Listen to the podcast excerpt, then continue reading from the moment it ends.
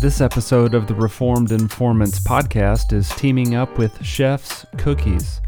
Located in the North Texas area, Chef's Cookies makes vegan chocolate chip cookies from all organic ingredients and are gluten, dairy, soy, and peanut free. If you live in the Dallas-Fort Worth area, Chef's Cookies will be at the Colleyville Street Market on Thursday, July 9th from 3 p.m. to 7 p.m. and Flower Mound Farmers Market on July 11th from 9 a.m. to 1 p.m. To keep up with Chef's Cookies, be sure to like and follow them on Facebook and Twitter, and check out their website at chefscookies.com. That's C-H-E-F-S cookies.com.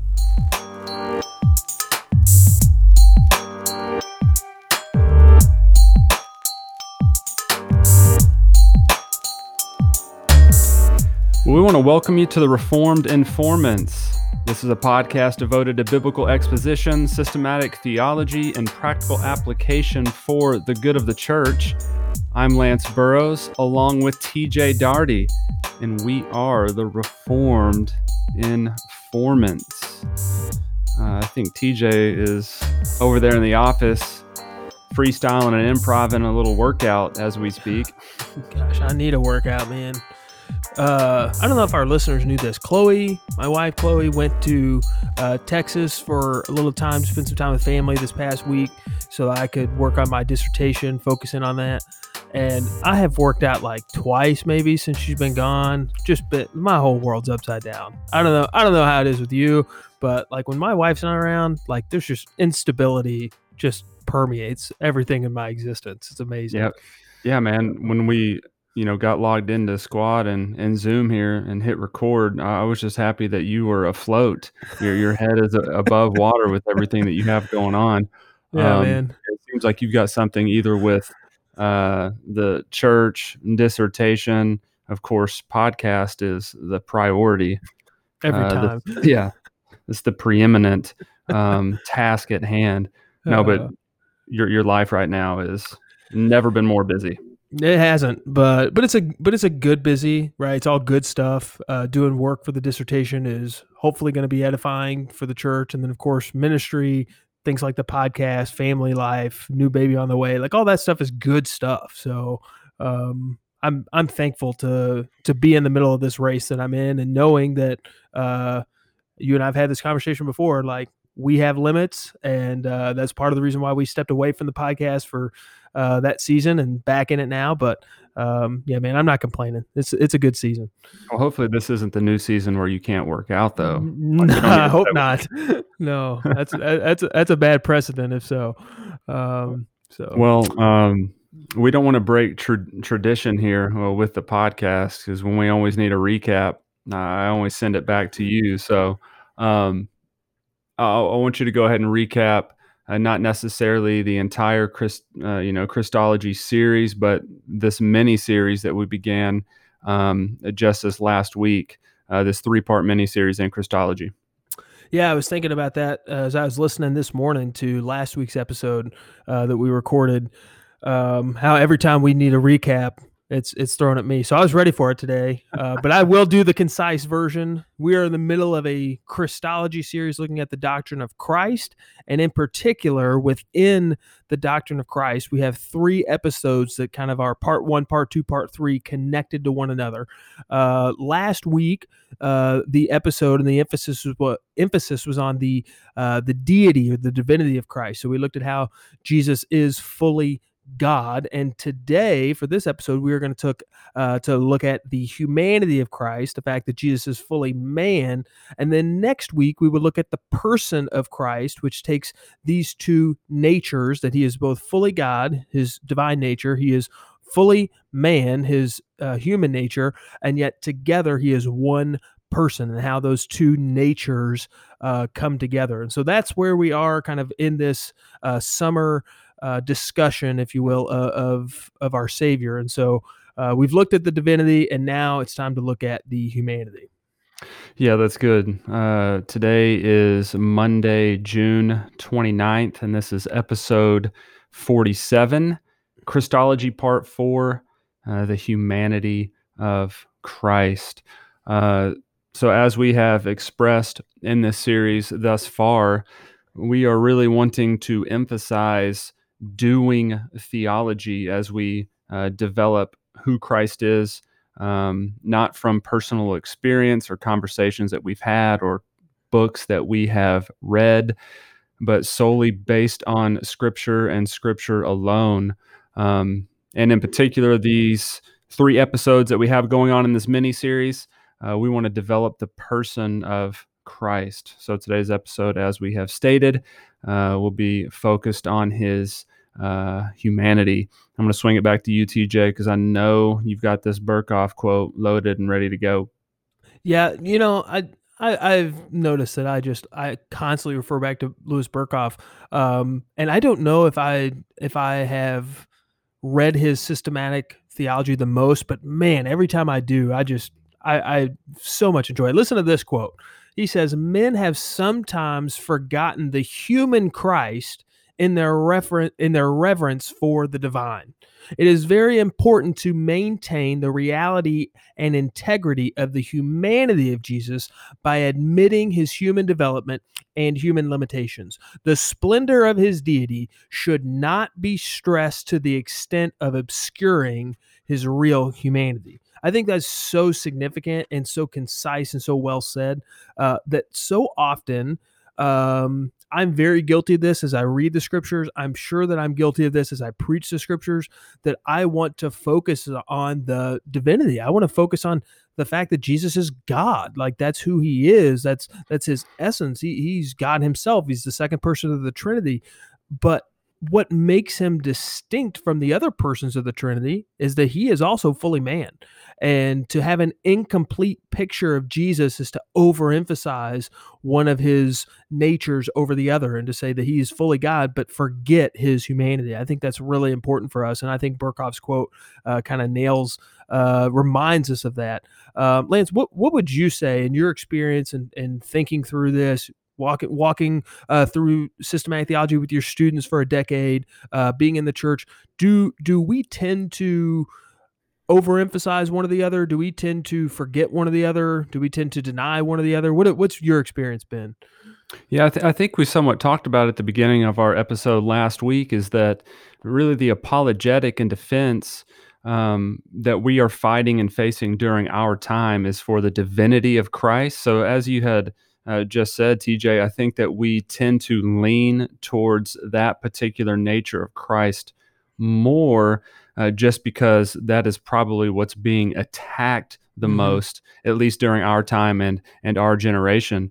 But I would say one of the reoccurring themes that we've had on the podcast so far in season 2 is that we're wanting to be theologically balanced. Right. We're not wanting to be on one end of the spectrum and forego the other end.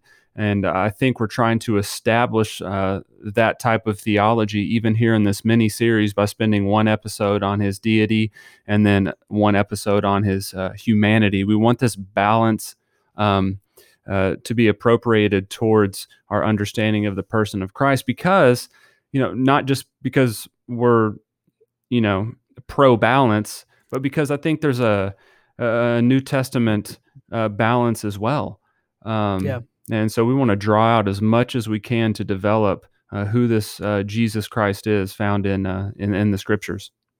Man, I'm glad you said it that way too. The emphasis on balance is one of the things that I credit you for in my own walk, is that you've helped me seek that balance because I'm a very extreme individual at my core.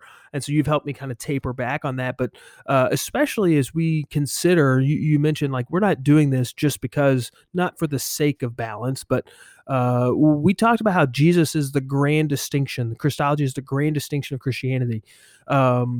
So we emphasize this: if we get Jesus wrong, we get the Christian faith wrong. Well, for that reason, we need to be careful to understand that Jesus is not simply a divine being who intermingled amongst humanity here on the earth, but he was human himself, that he was fully man and not partially man, not he didn't just put on a human, mask or whatever and float around. Like, he legitimately was human. and what does that mean and why does that matter? We're going to get into some of those things, but it's important. And I think it's worth having the conversation. And so I'm thankful that we're doing this. Man, we've said this before. We're going to keep saying it. When we make this case, we got to go to the scriptures. And I love how you want to always take us Old Testament first, because that's where biblical revelation, that's where we're going. So Old Testament text, man, let's make a case for the humanity of Christ. Let's start in the Old Testament. What do you see? Yeah, we want to start there. And you, TJ, you have talked about this a handful of times on the podcast, and I want to bring it up before we get into the Old Testament. You've talked about progressive revelation. So we could propose the question, well, did people have an idea or an understanding of the Messiah as being human? You know, was that idea circulating during the time of the Old Testament? Well, we're going to try and articulate that, yes, you know, that people did have that type of understanding. But as progressive revelation unfolds, we get the full picture of it. So that's really one amongst many of the reasons why we want to go back to the Old Testament and begin there to see if we can find Christ and Christ's humanity there. We did that with his deity last episode, so go back and listen to that episode if you haven't, but we'll do that for his humanity here. Now, I think there are multiple references. Of course, we're just giving somewhat of a flyover or a bird's eye view of the humanity of Christ from the scriptures in this episode, but you could go all the way back to Genesis chapter 3, verse 15, the first gospel presentation, you could say. We have this language, this terminology of a seed that would come forth from a woman. A seed that would come forth from a woman in Genesis chapter 3:15, again, laying out this idea that generations later, there would be a human being that would be sent by God into the world. And when we see that type of language, you know, played out in the Old Testament, and I think, again, summarized in Galatians chapter 4, verse 4. TJ, any comments on that? No, that's really well said. I'm going to add one. Deuteronomy chapter 18, verse 18. This is a prophecy about a coming prophet. And God says, I will raise up for them a prophet like you, speaking to Moses, from among their brothers. And I will put my words in his mouth, and he shall speak to them all that I command him. Well, this prophecy given to Moses was cyclically fulfilled, right? In the prophets that came. So you had the Isaiahs and the Jeremiahs and the Ezekiels and the minor prophets and these men who came, and they fulfilled in the short term what God has said to Moses, but the ultimate fulfillment came in the person of Jesus. And so in this sense, there's a pattern of humanity being repeated, and it's ultimately fulfilled in the God-man, Jesus Christ. Yeah, and it's texts like this, TJ, that our New Testament authors draw from, because the crowds at various points during the life and ministry of Jesus, they are asking, you know, is he a prophet? Mm-hmm. You know, is he the prophet? So they understood Deuteronomy chapter 18 as a text that would ultimately be fulfilled in a person. Right. A person. Right. I think you could move forward in the narrative to 2 Samuel chapter 7. We have a prophecy about the Davidic throne and this eternal reign that would be placed on the throne of David from one of his descendants. Mm-hmm. And of course, once we get to the New Testament, and you've got this on the guide for our discussion on the virgin birth, you can see that the New Testament writers identify Jesus Christ as being a descendant of David, which directly fulfills 2 Samuel chapter 7. That's right. And again, in the same way, you had Solomon, who came as a descendant of David, who initially fulfilled some of these prophecies in the short term, but the ultimate fulfillment came in the God-man, Jesus Christ. But the indication is that a man would step in and fill this role as a descendant. There's humanity taking you all the way back to Genesis chapter 3, as you mentioned earlier in the quotation in Galatians 4. I think that's just implied in this, and it's easy to miss, but it's significant. significant. We don't need to spend too much more time in the Old Testament because I want to get to the New Testament text. But in the book of Isaiah, you see a couple of references that you pointed out here on the guide for us. Isaiah chapter 9 speaks of a child that will be born, a familiar text there. And then, of course, Isaiah 53, that great passage, that prophetic passage about the crucifixion, and refers to Jesus as a man of sorrows. And so there's, again, humanity just intertwined in these prophetic predictions about the coming Messiah. And so you mentioned progressive revelation with the lenses of the New Testament. Now that we have the full picture of God's revelation, we can look back into the Old Testament and see with clarity that the Messiah would indeed be human offspring. Yeah, I like what you added there, TJ, about, having the full grand scope of revelation that bring clarity on those passages. Because, if you take those passages, at the time that they were written without the rest of Revelation, of course, which didn't exist at that point, it wouldn't have been as clear as we are making it out to be by the end of this episode, because we have all of the revelation, but at least there was this idea or suggestion that there would be a man. Right. That's a good word, man. That's really good. But in God's goodness and grace, He has made the picture clear through the New Testament. And so we can look back and see this now in the Old Testament. So we've seen some Old Testament prophecy. We've seen some Old Testament indications that the coming Messiah would be human, that it would be a human being that would fulfill these prophecies. But as we get into and consider the actual life and the humanity of Jesus, the first place we have to go is to His actual birth. So let's talk about the virgin birth. Lance, how, if we're making a case for the humanity of Christ, does not virgin birth, does that not suggest that, hey, this is not normal? This maybe isn't a human being? How do we respond to that? Yeah, this isn't normal in the sense of a virgin conception or a virgin birth. This is unique. Again, this goes back into our initial Christology episode when we talk about Jesus Christ being the grand distinction of Christianity. This is one of those nuances or minor distinctions that we see. Actually, you could argue a major distinction that we see from the person of Christ is that He was miraculously conceived in what we would call the virgin conception or the virgin birth. And I would argue, and I think you would too, TJ, and I know that theologians through the centuries have argued this, this is a core tenet of the Christian faith. This is an essential doctrine. Therefore, if you deny this doctrine or you deny the teaching about the virgin birth of Christ, you are walking on coals. You are crawling through fire. This is not a good place to be in terms of not believing certain portions of Scripture, specifically regarding to Jesus.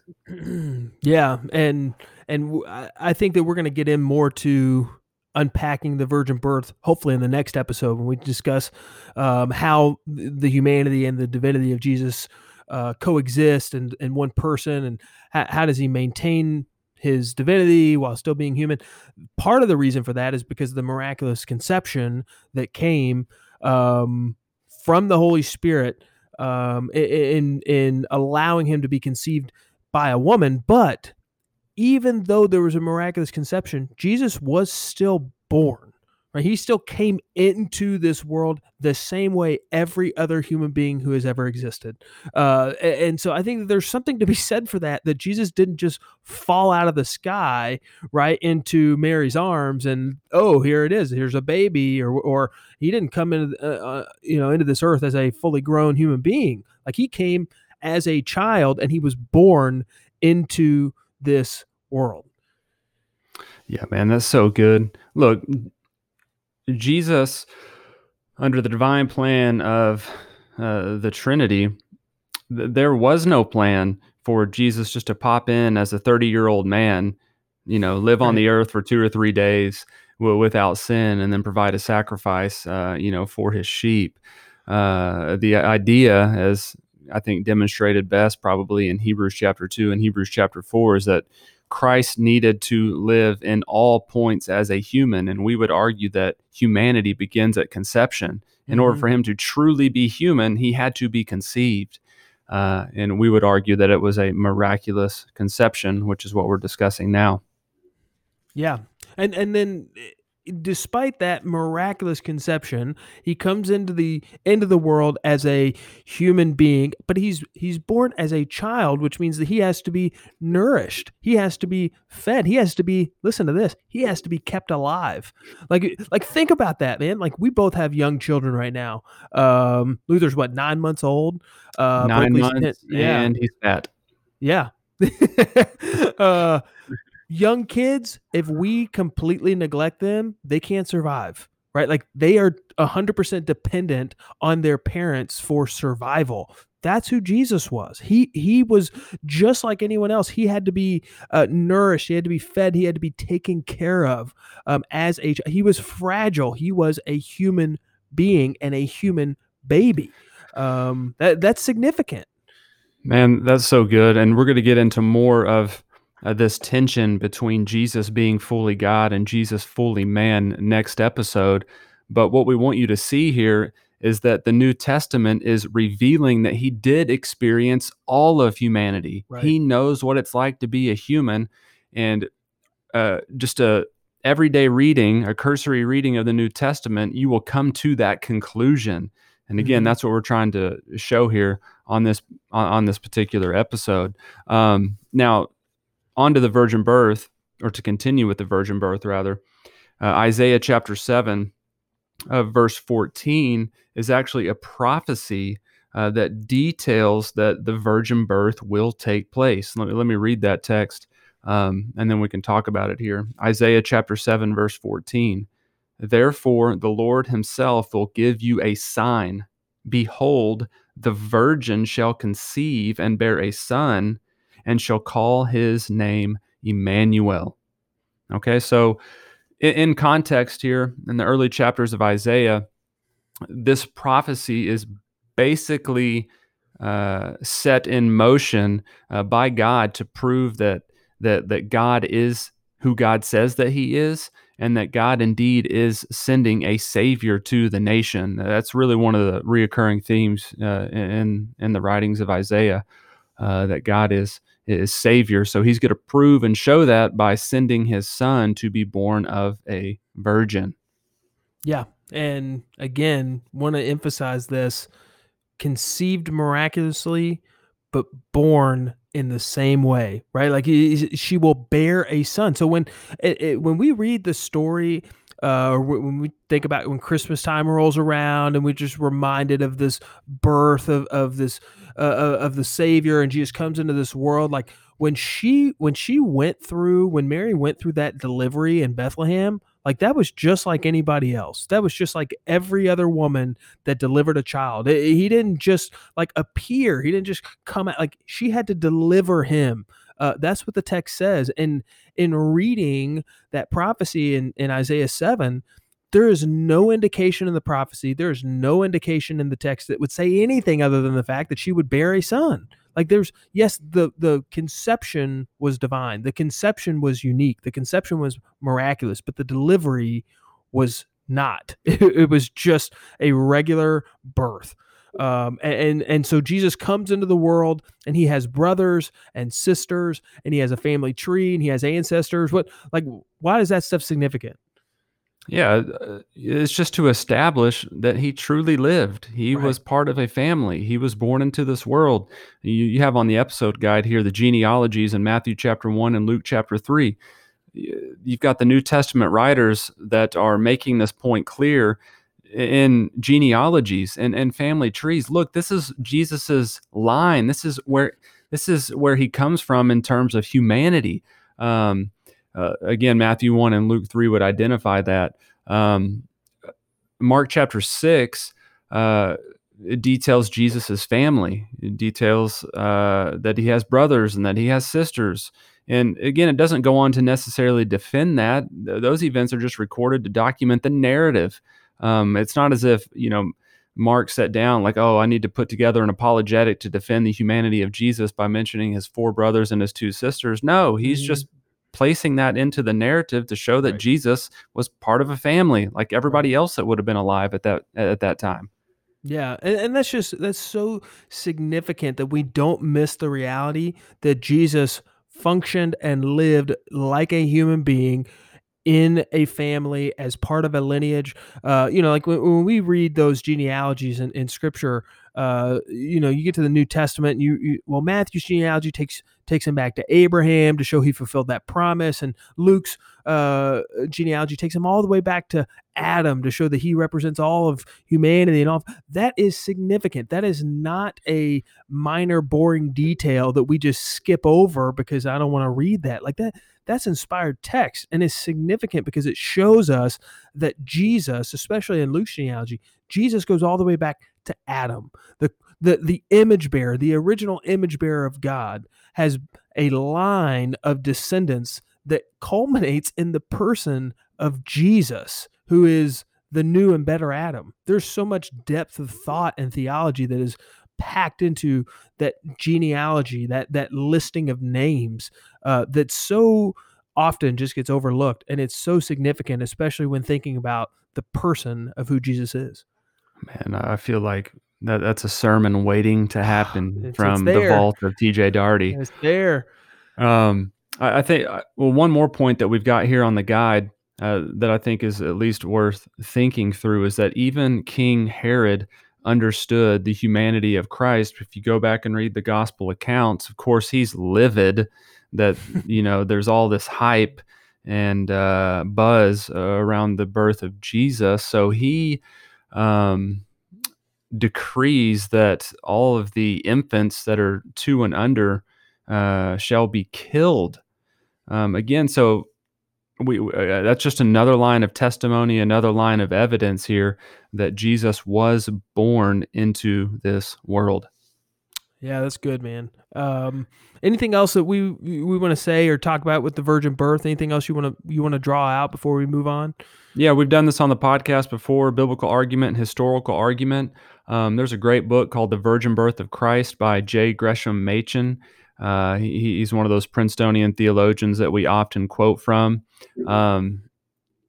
He actually, when Princeton Theological Seminary went liberal, he actually left and started Westminster Seminary. So, anyways, that was for free, by the way. But yeah, his book is a few hundred pages on the virgin birth, and he built a biblical argument and a historical argument. But one of his larger chapters deals with early Christian writings dating back to the 2nd century from guys like Ignatius, Justin Martyr, the Apostles' Creed, and a few others.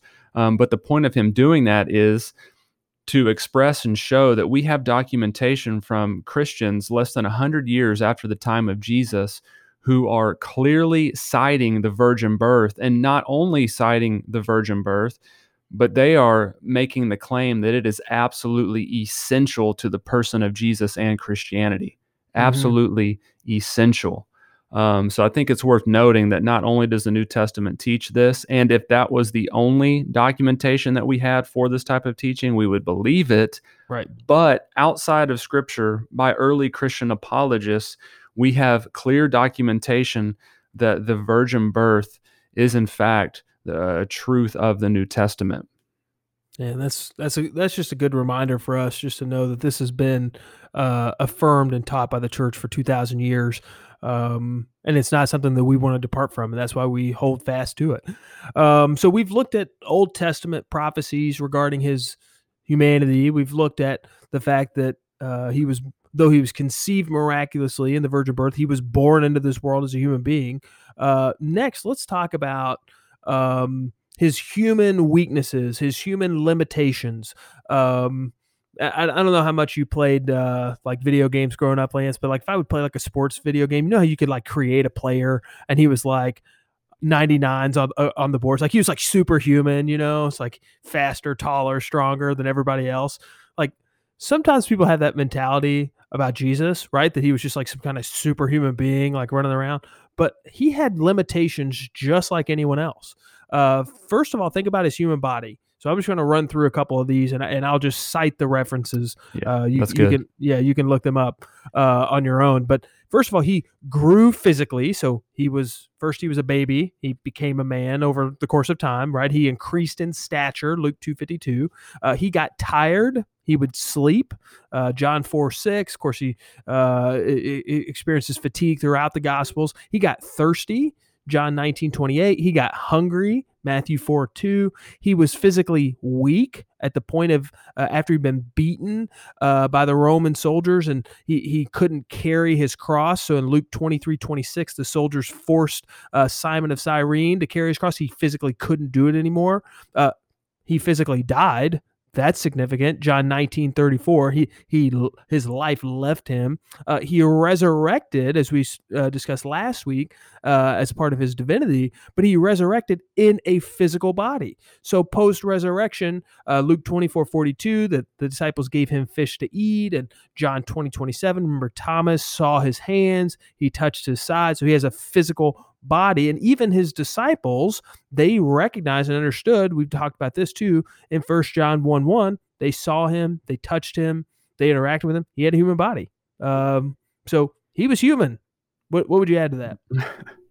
Yeah, I mean, again, TJ just ran us through a bird's eye view of what Scripture says about Christ's humanity, but you can't miss it. Is I think what we're getting at here is that there are so many references throughout Matthew, Mark, Luke, and John that identify Jesus's humanness that, again, you would have to rip out every page of the Gospels. Mm. Every page would have to go. So what we want to establish here is that the things that we experience in this life, Jesus experienced them as well, yet without sin. You know, mm-hmm. the kicker is, he did not sin in any aspect or at any point in his life, Hebrews chapter 4. But the reality is, he did live a human life. He just did it righteously where you and I couldn't. Right. Which plays into future episodes in this Christology summer series because it becomes absolutely necessary for Jesus to be human when we talk about atonement, mediatorial work of Christ, him being a priest, a prophet, and a king. All of those things tie into the humanity, and that's why we're starting here with the divinity of Christ, the humanity of Christ, and the person, because there are implications that pour out of these doctrines. Man, that's bonus. That's bonus material, folks. That's not even on the guide here. That's gold. Okay, so let's continue talking about how the New Testament portrays his humanity. So we've looked at his body. We've already talked about the fact that he had all those human limitations physically. Talk to me, Lance, unpack a little bit about his mind. When we say he had a human mind, I thought Jesus knew everything. How do we understand that, his human mind? No pressure. No, I just started laughing here because I was thinking back to the Jason Bourne illustration that you gave a couple episodes ago of Jesus just all of a sudden, you know, having awareness of his call and his divinity and, you know, things of that nature. Anyways, I'm trying to control myself over here because I feel an onslaught of laughter coming if I don't get refocused here. Resituated. And do I need to take over on the human mind, or can you? No. Okay, I'll send it back to you. Yeah, when we're talking about the mind of Christ, again, that's part of being human.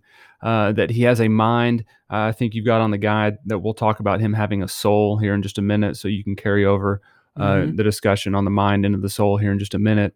But the Scripture speaks of Jesus's mind. It speaks of his intelligence. Luke chapter 2, verse 52 tells us that he increased in wisdom. Hebrews chapter 5, verse 8 tells us that he learned obedience.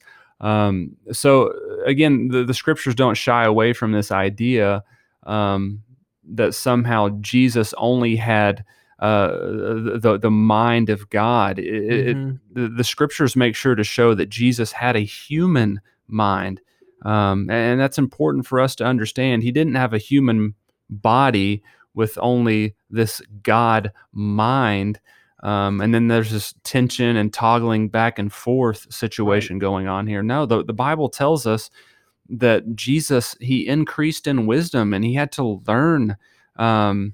In Mark chapter 13 and the Olivet Discourse, there are some things that Jesus did not know. Mm-hmm. So we see in Jesus's humanity here that he truly has a human intellect and a human mind. And I think the scriptures make that clear. Yeah. I just thought of Luke chapter 2, right? Whenever he's, you mentioned Luke 2:52 that he increased in wisdom. Well, right before that, his parents lost him, right? They couldn't find him. They didn't know where he was. Well, it says that he was, after 3 days, they found him in the temple, sitting among the teachers, listening to them and asking them questions. So like he's at the temple as a young boy learning. He's learning the scriptures. He's learning the history of Israel. He's learning the same way that anyone else would have. Now, this is not independent of his divinity. We're going to talk about that next week, right? How these two things go together. But we want to establish he was human. Right. And to plug that episode that we're doing on the person of Christ, talking about the divinity and the humanity. Look, there is tension in this. Mm-hmm. We understand that there is tension. And we're going to give it our best shot to provide an answer or a solution or to, I guess you could say, some sort of a remedy to this tension and this pull and this struggle that you've seen between the divinity of Christ and the humanity of Christ. I think that episode, by the way, is going to be 2 weeks from the release of this episode, because I think we have something going on. Anyways, we'll talk about that at the end of the episode, right? But it's coming. Yeah. Okay, so we've talked about human body. We've talked about the fact that he has a human mind. You've also mentioned kind of reference. Let's talk about the fact that he has a human soul, which is often referred to as the seat of the emotions, right? So he has human emotions. We see that he has compassion on those who are hungry, those who are ill, those who are lost. I love that in Matthew, I actually went and looked through this, and this was really fascinating. Matthew 9:36, Matthew 14:14, Matthew 15:32, and Matthew 20:34. So those four references there speak about Jesus having compassion. And this Greek word that refers to this emotion during all four of those verses, all four of those passages I just mentioned, the Greek word there means to be moved in one's internal organs. It's like he's been stirred up from within, and it speaks of it, of the organs or the bowels, even from deep inside of his human body. And the language there is to say that from the innermost part of his being, he was moved with compassion. And so there's an element of real emotion here. This is emotive language that is not spoken of as some kind of fickle. This is part of who he is. He's human. He has compassion on people who are hungry, on people who are hurting, people who are lost. Yeah, and this is how the New Testament portrays Christ. He has emotion. He's showing compassion. We even have references in the New Testament where he becomes angry. He's angry when he's cleansing the temple on how his father's house is being distorted and used for selfish gain. If you read through the gospel accounts, you'll see that his soul was troubled hours before his crucifixion, before he was going to be arrested and beaten and scourged. And the events that followed. One comment on that too, Lance. He sweats blood, like that should tell you so much about his humanity, right? Like he is so. He's in such anguish. He's in such emotional turmoil that he has a physical reaction where he sweats and he sweats blood. Like that's humanity. That is humanity playing out in the Garden of Gethsemane before he goes to the cross. Yeah, and you'll see again, as we had mentioned earlier on this episode, you'll see the importance of his humanity come out more in the doctrines that we're going to have to unpack here in the remainder of this Christology series. We see Jesus marveling, showing amazement. He's reacting to events in real time. He's showing pure emotion. Jesus is even weeping. He's weeping over the city of Jerusalem and their unbelief. He's weeping over the death of Lazarus. TJ, as you had mentioned, Jesus is sweating blood in Gethsemane, you know, just hours before he is arrested. Again, you cannot read the New Testament and come to any other conclusion. Jesus is human. Only willful ignorance gets you beyond this point. Mm. Man, that and we said the exact same thing last week, right? Like if you hold to, I think we quoted Berkhoff in this, if you hold to the inerrancy and the infallibility of Scripture, you cannot run from the deity of Christ. It is all over the New Testament. Well, the same is true of his humanity. If you hold to the inerrancy and the infallibility and the inspiration of the text, which in building our systematic, that's where we started. So because the text is inspired, the text tells us that Jesus was human. We've seen he has a human body. He has a human mind. He has a human soul. He has human reactions, human emotions. He grows.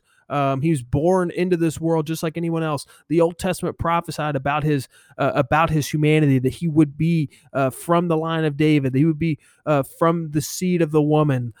All of this points to the fact that Jesus was human. He wasn't just some. He wasn't a God who came down and interacted with his creation. No, he became part of it. He became human. He took on flesh. And that really takes us to the last discussion, the last point of discussion about the case for his humanity. And that is that Jesus becomes flesh, right? It says that in John chapter 1 that he took on flesh, that he tabernacled among us, but he doesn't ever take it off. What do I mean by that, Lance? Dude, that's real good. That's a great transition into, you know, one of the final points on this episode. Jesus took on human flesh, as we've been articulating this entire episode. John 1 is a reference that you have recalled multiple times in the Christology series. Jesus lives a human life 33 years. He dies, he's buried, he resurrects, he ascends, according to Acts chapter 1. Okay, so post-resurrection on into eternity. Post-resurrection on into eternity. Does Jesus still have a human body? Now, I would say here before we defend this real quick that there are some that teach that Jesus does not have a human body post-resurrection. I would say they are completely off base. And of course, I'm going to say that not because I know TJ thinks that he does have a human body, but because the Scriptures can articulate this easy. Right. So I'm going to send it back to you, TJ. Kick us off on this point, and then. Well, you mentioned the ascension, right? Jesus in human flesh, in human form, ascends in Acts chapter 1. And what's significant and what's important, and I actually spent some time with my church family talking about this last week at our prayer meeting, is that when we think about God, God is invisible, right? God is spirit. Throughout the Old Testament, we see God saying, "You can't see me and live. You don't know what I look like." There's no image. There's nothing to capture what God is and who he is and what he looks like, except for Jesus, who Colossians 1 tells us is the image of the invisible God. And so when you see the New Testament describing post-resurrection Jesus and describing his appearance or describing that they can see him, that tells you that he has been, he's still incarnate. Because if he wasn't, there would be no way to see him. There would be no way to describe what they see. So when they say that he ascends into heaven, they describe the ascension, that is his human body. He has some kind of manifestation. Otherwise, you wouldn't be able to see God. Well, in Acts chapter 1, it says that he will come back in like manner. In the same way that you see me ascend, so I will return. And so, again, there's this reference, there's this implication here to a incarnate or a human flesh, resurrected body, glorified body, but still a body, still the same way in which we will experience that. Even Stephen, I love this reference you put on here in Acts chapter 7, when Stephen, the first martyr for the Christian faith, he looks up to the heavens, and he sees the heavens open up, and he sees the Son standing at the right hand of the Father. I love that little detail, by the way, because he's always sitting on the throne, but he's standing, almost like he's honoring Stephen for what he's doing. But he sees him. He sees the Son. He sees Jesus, and Jesus in the throne room is in human form. Yeah, again, there's multiple references that show us that Jesus has a human body currently and will when he returns. Revelation chapter 1 says that he will be coming with the clouds and every eye will see him. That's a reference back to Daniel chapter 7. Revelation chapter 20 indicates that in the millennial kingdom that Jesus has a human body.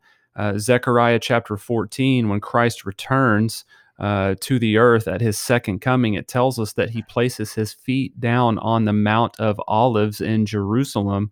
Again, the scriptures are crystal clear on this argument. Jesus is currently possessing a human body. And I would add one of the implications for us as believers today is that Jesus's resurrected body is really the prototype for the believer's resurrected body. We're told in 1 Corinthians 15 that Jesus conquers death, that death no longer has any sting, death does not rule, but Christ reigns. But in that same chapter, the beginning of chapter 15, Paul is advocating for the resurrection of Christ and people seeing him when he appears, but then he moves on to talking about a believer's resurrected body, a believer's resurrected body. So again, I think the case can be made that Jesus still has a body. Yeah, that's and we could talk implications. I don't want to get too off track here, but even one of the great debates during the Reformation between Luther and Zwingli about the Lord's Supper, that question ultimately comes back to the question of, is Jesus still in his incarnate form? Because if he is, then Jesus cannot be present in the same way that Luther and Catholicism would both claim during the Lord's Supper, because he is physically at the right hand of the Father. That's part of what makes Jesus, as the second person of the Trinity, that's part of what makes him who he is. He is distinct from the other persons of the Trinity, namely in the sense that he is incarnate. He has become flesh, and he does not ever unbecome flesh in the New Testament or beyond. Man, that's good. That's good. Okay, well, there's a brief biblical argument for the humanity of Christ. Quickly here, let's look at a historical argument. And again, this is a bird's eye view from outer space, because we could essentially have an entire series on Christology from a historical perspective. But the Apostles' Creed, portions of the Apostles' Creed say this: I believe in Jesus Christ, his only Son, our Lord, who was conceived by the Holy Spirit and born of the Virgin Mary. Yeah, there it is right there. It captures the last two episodes that we've talked about, right? The Son of God, our Lord, who was conceived by the Holy Spirit, speaking of his divinity, but also who was born of the Virgin Mary, born carrying with it the implication of humanity. He came into this world just like everyone else. The Nicene Creed says that he came down from heaven. So there's his divinity, but he became incarnate by the Holy Spirit and the Virgin Mary and was made human. He became flesh. That's the Nicene Creed. Lance, what about some of our favorite creeds, 17th century creeds? Yeah, Westminster, it says being conceived by the power of the Holy Ghost. This is referring to Jesus being conceived by the power of the Holy Ghost in the womb of the Virgin Mary of her substance. In other words, Christ was conceived in the womb of a human being, the Virgin Mary of her substance, which is identifying Christ as coming from a human being. Yeah, 1689 is going to borrow some of the same language, develop it a little bit more, and say the exact same thing. Say he was made of a woman of the tribe of Judah, of the seed of Abraham and David, according to the Scripture. So he has divine origin, yet at the same time, human roots in his seed being attached to the human race. And that's so significant. And Lance, let's talk about some of those implications to kind of wrap up. So we've been talking about the significance and why this matters. And we'll, of course, get more into that. You've alluded to it with the atonement. You've alluded to it with the episodes on prophet, priest, and king and other things of that nature. But in general, why do we need to stop and notice when the New Testament speaks of Jesus as human? Why do we need to why does it need to catch our attention?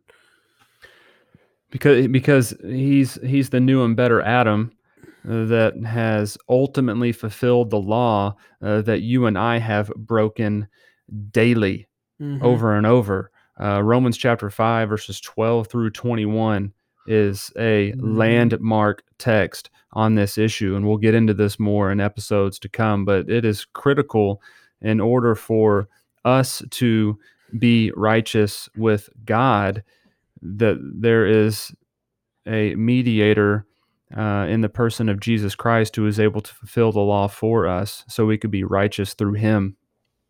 Yeah, and speaking of that, I'm glad you mentioned Romans 5, 12 to 21. Go back and listen to our episode on original sin from our hermeneutology series, because that's really showing the need for this Savior. We've talked so much, Lance, you pointed this out from the get-go of this podcast, that you can't do systematic theology without the gospel. The gospel is rooted in doing systematic theology and vice versa. And so as we think about this, we are connecting back to the gospel, a need for a Savior, but not just a divine Savior, but one who has fulfilled the law. And so because he is human, he is able to, we are able to have his righteousness imputed to us, because it's a human accomplishment in the fulfilling of the law. Man, that's so good. I see that pulpit getting put together right there in your office, because you almost started going there. Look, save all of that for future episodes. Okay. Oh, it's too good, man. And of course, Jesus has to say to in order to serve as a substitute, in order to sacrifice himself in the place of man, he has to himself be man. Because listen, man has violated God's holy law, and so man therefore must pay. That's I can't have the blood of sheep and goats. That's merely a shadow that just points to what I really need. There's no amount of blood that can be shed of sheep and goats to cover my sin. It can't be done. Yeah, TJ, that's absolutely right. And again, we're getting ahead of ourselves, but it's necessary to understand why the humanity of Jesus is important. That's why in the Old Testament, those sacrifices that you mentioned of animals happened over and over and over and over. They were repeated constantly, because the blood of bulls and goats could never take away the sins of the world, but a human being could. And that's why the book of Hebrews says that Jesus died and paid for sins once. There was one sacrificial death. Yeah.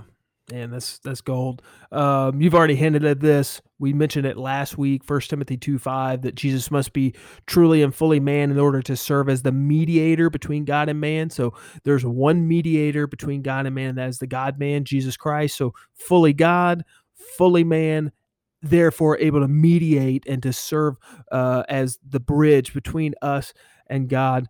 And one other point to think about here is that because Jesus was fully man, we see that he represents, as the image of the invisible God, we see that God is not totally transcendent, right? God is not totally otherworldly, that he comes and interacts with us and lives among us as man, as human. That's important, and that's part of what separates, as you mentioned already, the grand distinction of Christianity. No other religion has God becoming man, none, in the way that Jesus does, because this is only an act of God that can make this happen. Oh man, that's so good. That's so good. Glad you put that on the guide. By the way, TJ has basically done all of the groundwork and the legwork for this guide, and that's why the content is heavy. Well, I'm checking out. You can take care of the rest of these, so I did my part for a while. Well, if you've been listening to the Reformed Informants podcast for any time, you know that we are at the particular point in the episode where what we call the Informants Initiative. And basically, we like to put together a major takeaway from this episode. So, TJ, do you want to kick us off, or do you want me to go ahead and roll? Go ahead. Let me think about it. Yeah. So, for my initiative, I put down a quote from Dr. Martin Lloyd-Jones. In preparation for this episode, it took me back to one of his books titled "The Gospel in Genesis," and basically in this series of, I think they were a series of sermons. He goes back to the early portions of Genesis, and he gets to the gospel from those texts. But in one of those sermons, Lloyd-Jones says this: "Christ, the Son of God, came into this world, took on our human nature, entered into our very situation, and smote our enemy. He conquered the foe and can set us free. He received judgment for us. He bore our sins and their punishment in his own body on a cruel cross. God dealt with him there and pardons us, and our enemy is conquered. So the way to paradise is open, and it is open for you," end quote. Now, I wanted to highlight that here because what I want us to understand and take away about this episode on the humanity of Christ, if Jesus Christ is not human, we do not have a Savior. This is a doctrine that is non-negotiable, and we have to cling to this doctrine just as much as we cling to his divinity. We need the humanity of Christ. I love that. Man, that's so well said. Sometimes we put our initiative down beforehand, something we really want to emphasize, and sometimes we don't. Sometimes it's like, okay, where's this conversation going to take us? And so for me today, I just wanted to see where things went. And here's what I would say is my takeaway. We talked about this last week, that Jesus is fully God, but he's not merely fully God. And I would say for us this week, as we think about this, Jesus is man, and we need to know that, but he's not merely man. So I'm looking forward to next week when we put those two things together and consider what it means to be fully God and fully man. But we have to have both. And my tendency, just speaking for me, maybe speaking broadly, but certainly for me, my tendency is to focus on the deity. I tend to overemphasize the deity at the expense of the humanity. And I forget the importance of what you just said, that Jesus has to be man. So he's fully God, but he's not merely fully God. He's also fully man, but he's not merely fully man. He's both. And I don't want to miss or lose the balance between those two. And so this episode has been good for me to remind me of those faithful truths. Anything else you want to add? Nah, man, that's going to do it for this episode. Yeah. If you're new to the podcast, maybe you haven't listened to us before, maybe you're not doing this yet, subscribe to us. You can do that on iTunes, or you can subscribe on our YouTube channel. And you can also like us on Facebook at Reformed Informants, follow us on Instagram and Twitter at r_informants. And you can find episodes and links to all of our social media platforms, all of our previous episodes. You can find all of those things, as well as our new Reformed Informants shop, all on our website. And that's at www.themajestiesmen.com/reformedinformants. If you have any questions or suggestions for topics of discussion, feel free to email us at reformedinformants@gmail.com.